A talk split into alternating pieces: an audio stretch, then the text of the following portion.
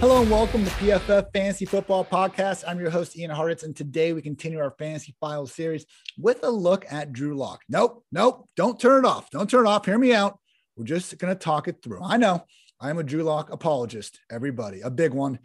You know, attend my weekly Tuesday meetings to try to overcome this disease, but it's just, you know, something I'm being faced with right now. So, with all that said, you know, I do want badly, I tweeted this out. If I could guarantee that one player in the NFL would be excellent in 2021 and beyond, it would be Drew Lock. Not because I think he's this great human being or anything. I'm not saying he's not either, but nothing, you know, behind the scenes, great guy to root for, anything like that.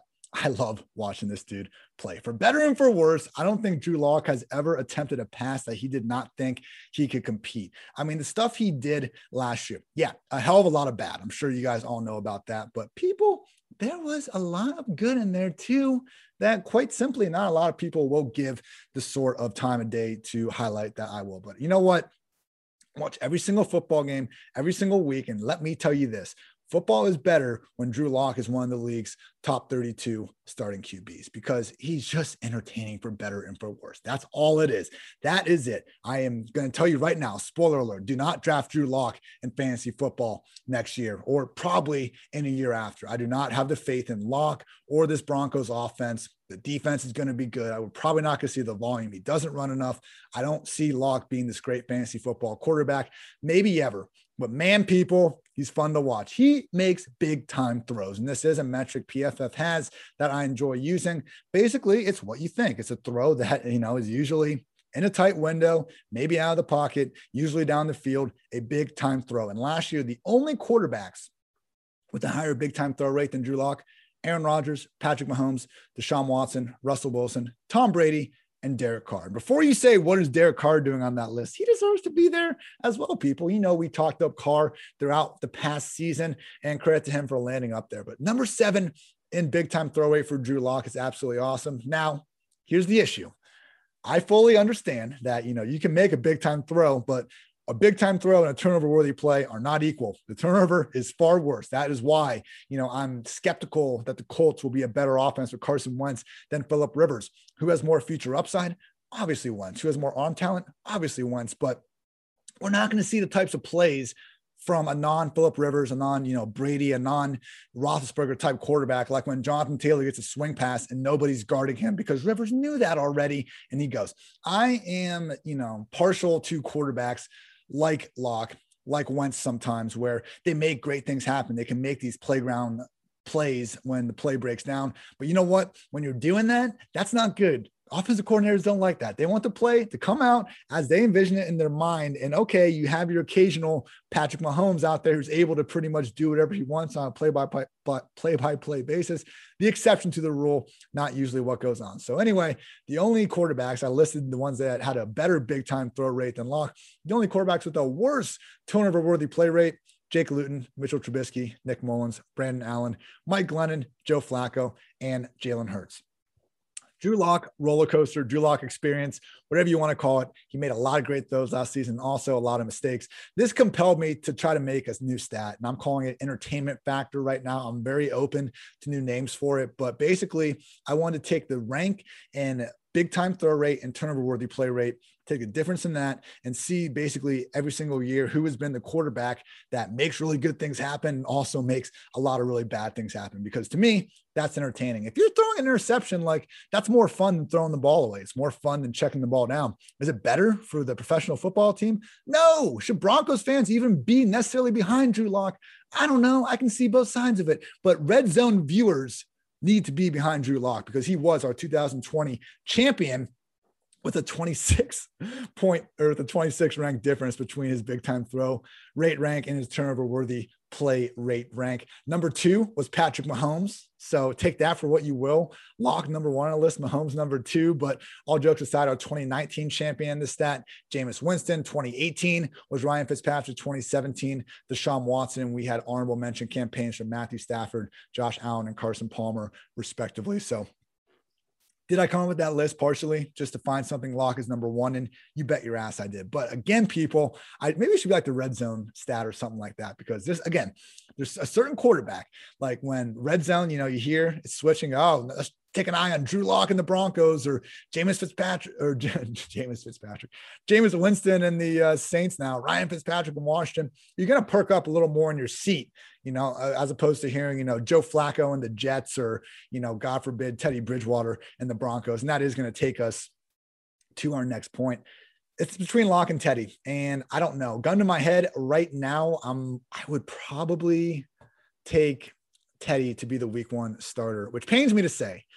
Right now, FanDuel Sportsbook gives Drew Lock a plus 145 chance to be the week one starter. Bridgewater is at plus 220. It's close. We had Vic Fangio, the Broncos head coach, say the preseason games will be the truth teller when it comes to discerning who will win the job. So Teddy seems to be getting every single same chance as Drew Lock. And just based on last year, removing schedule, play caller, surrounding cast parts. Bridgewater was the better quarterback. He was the better quarterback in PFF passing grade, yards per attempt, turnover worthy play rate, adjusted completion rate, and QB rating. As you could guess, the only thing Lock was better in big time throw rate. But that's not how you need to win football games, particularly not when you have a defensive minded coach like Fangio and potentially a pretty damn good defense again, like this Broncos team, even if they're not like true contenders, to the Chiefs. I mean, who is? We could see them battling, sneaking around in contention, being just good enough for them to go with the better overall quarterback instead of the higher upside long term deal because make no mistake about it. I do think Lock has the higher career ceiling than Bridgewater. I mean, even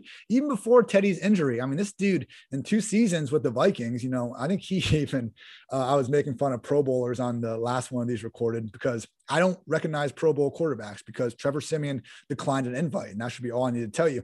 Yeah, Teddy Bridgewater in 2015 is a Pro Bowl quarterback for throwing in 16 games. Gee, I didn't realize it was this bad, people.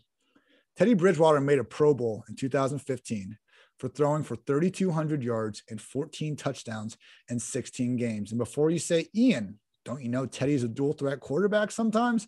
Yeah, his 190 rushing yards and three touchdowns, I guess, were okay. But man, we've seen it. And credit to Teddy for actually being more dual threat with the Panthers than he was with the Saints. Like it was horrific with the Saints. And 14 games with the Saints, he ran for 36 yards on 39 carries. With the Panthers last year, I mean, he averaged 18 rushing yards per game. He had five scores on the ground. I think it was the Cardinals game. He actually had a real nifty run up the middle. Like he was almost like he, was a usable fantasy quarterback last year in two quarterback leagues. That was it, believe me.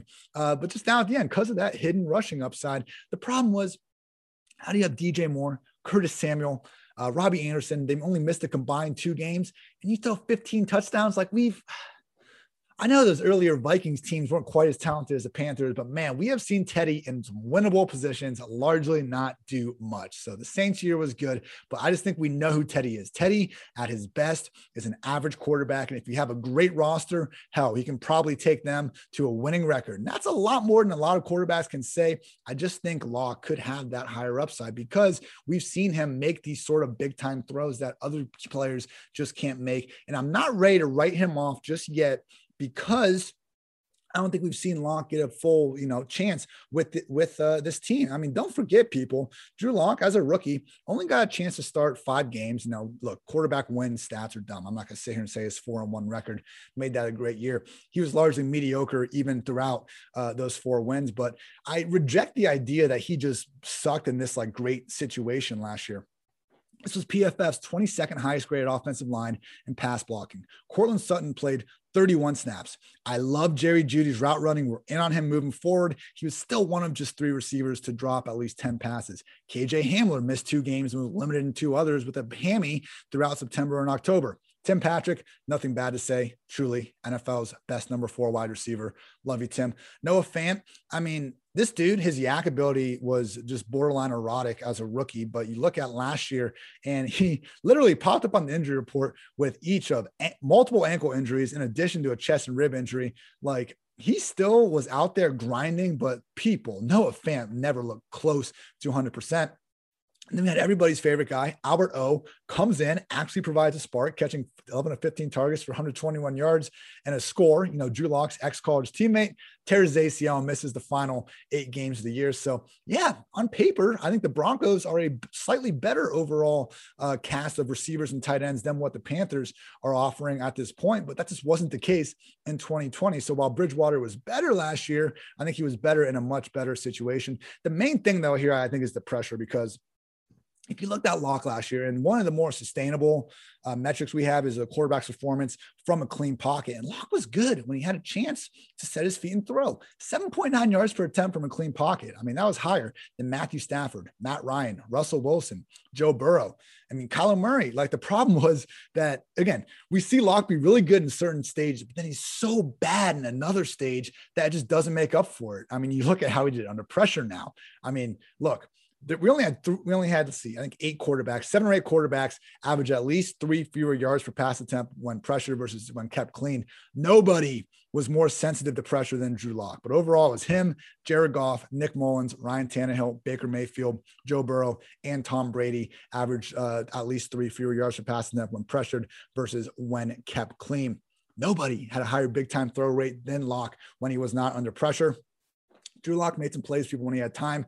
I'm just not convinced he's going to have the sort of leash now with Teddy there to, you know, put this all together. So I hope the talent wins out. I hope Denver, you know, really tries to play for the upside because again, when Lock has been in a good situation, even with the offensive line, he hasn't even had the great situation with his receiving corps yet. We have seen flashes of him looking uh, really good. So Teddy was better than him and everything last year. I get it. I do think he just is the type of kind of low mistake prone quarterback where look, if they're if they're basing this on a preseason uh, on preseason games, man, like Teddy's going to be fantastic in that because he's facing simplified defenses. He's just going to find the right read and get the ball to him, which is a good thing. Again, he's been a winning NFL quarterback. We just know he hasn't been an elite NFL quarterback. I don't think that's in his potential range of outcomes with Drew Lock. I'm not willing to write that out just yet. So PFF Lily stat here. Teddy has thrown, and this is our, you know, kind of made fantasy point here. I know I've talked more real life football here, but this is the crux of why we can't get behind either of these guys in fantasy. Uh, Teddy Bridgewater has thrown more than two passing touchdowns in two of 48 career starts. Drew Lock has three in his first 18. So Teddy, you know, even if he keeps that kind of rushing floor that we saw last year. I just think that we haven't seen nearly enough upside in the passing game to warrant this. I mean, Bridgewater was the QB 23 in fantasy points per game last year. Lock was the QB 28. I think Lock would actually be a lot closer to Bridgewater if we take away, uh, you know, his 13 snap week two game against the Steelers. Again, though, it's just been more bad than good. So neither guy offers like an ADP, uh, pretty much total. I mean, they're not inside the top 30, they're not inside my top 30. I get it. You don't need to draft any of these guys unless you're, you know, really going off on a limb and best ball limb. But good quote from uh, Matt Matthew Freedman over at Action Network. People, contrarianism is not a license to be an effing moron. So keep that in mind when you're trying to build, you know, these contrarian best ball stacks. That yeah, hey, you know, I've heard of worse ideas than drafting Drew Lock uh, with your last pick. If you do happen to, you know, find yourself with Sutton, with Jeudy, maybe even Noah Fant. I get it, but there's a low floor, people. We've seen that low floor, and the ceiling, at least in fantasy, isn't that high. That's I, I think Drew Lock has a great real life ceiling still, but in fantasy, it's not even that great. I mean, we need to see him really become just you know the next big thing as a passer, which is probably asking a little bit too much. So I would say, uh, you know, we'll have a more specific podcast out later in the summer on the receivers uh, in this in this game. Obviously, everything's going to change if uh, you know a certain reigning league MVP uh, finds his way to mile high, like some have been rumoring. But I would say right now, you know, if Drew Lock wins the job, I would be a little more bullish on Courtland Sutton. You know, we did see in one of his two catches, uh, one of his three catches last year, excuse me, uh, Drew Lock though just a pretty back shoulder. And you know, if you look at how Sutton versus how Jeudy are going to operate, you know, Jeudy's the one that we're expecting more separation from, uh, just providing clearer passing windows. That's what Teddy should be aiming for. While while Sutton is the one that you're going to need to have a little bit more of a you know give my chance to receiver to go up and get the ball type of mindset, and that's where Drew Lock and his general YOLO DGAF uh, attitude comes into play. So Drew Lock, I'm rooting for you. I don't think he's someone we need to concern ourselves with in fantasy football, though. So thank you as always for tuning in to PFF Fantasy Football Podcast. If you enjoy the coverage, I invite you to check out our entire podcast network, which covers everything NFL, college, and fantasy football. You can recap the NFL draft with Mike Renner and Austin Gayle's two for one drafts podcast, or get all the 2021 betting content you need with the PFF forecast. Also invite you guys to check out PFF's 2021 best ball draft kit. We have tiered rankings, the projections, the targetable stacks, the season's favorable matchups, the only resource you'd ever need to wreak havoc across best ball formats all summer long. And if you like fantasy football and if you like playing fantasy for money, you need to check out Underdog Fantasy. Underdog's got everything, including season long and playoff best ball. Best ball is a season long game you draft a team like you normally do, but that's it. There's no in season roster management. Underdog automatically selects your best performers each week, saving you loads of time. Go to Underdog Fantasy and deposit $10 using promo code PFF and get a free PFF Edge annual subscription. That's promo code PFF. Draft now at Underdog Fantasy. Thank you again for tuning in to PFF Fantasy Football Podcast. New fantasy files out every single day of the week. Also, Wednesday show with my guy Andrew Erickson, Friday show with NFL players, and I can interview them. We're pushing to get as many as possible. Otherwise, we'll have some also perfectly good fantasy NFL analysts there as well. So, take care, everybody. Thank you for tuning in again for the third time in as many minutes, probably. Apologies. We'll see you next time.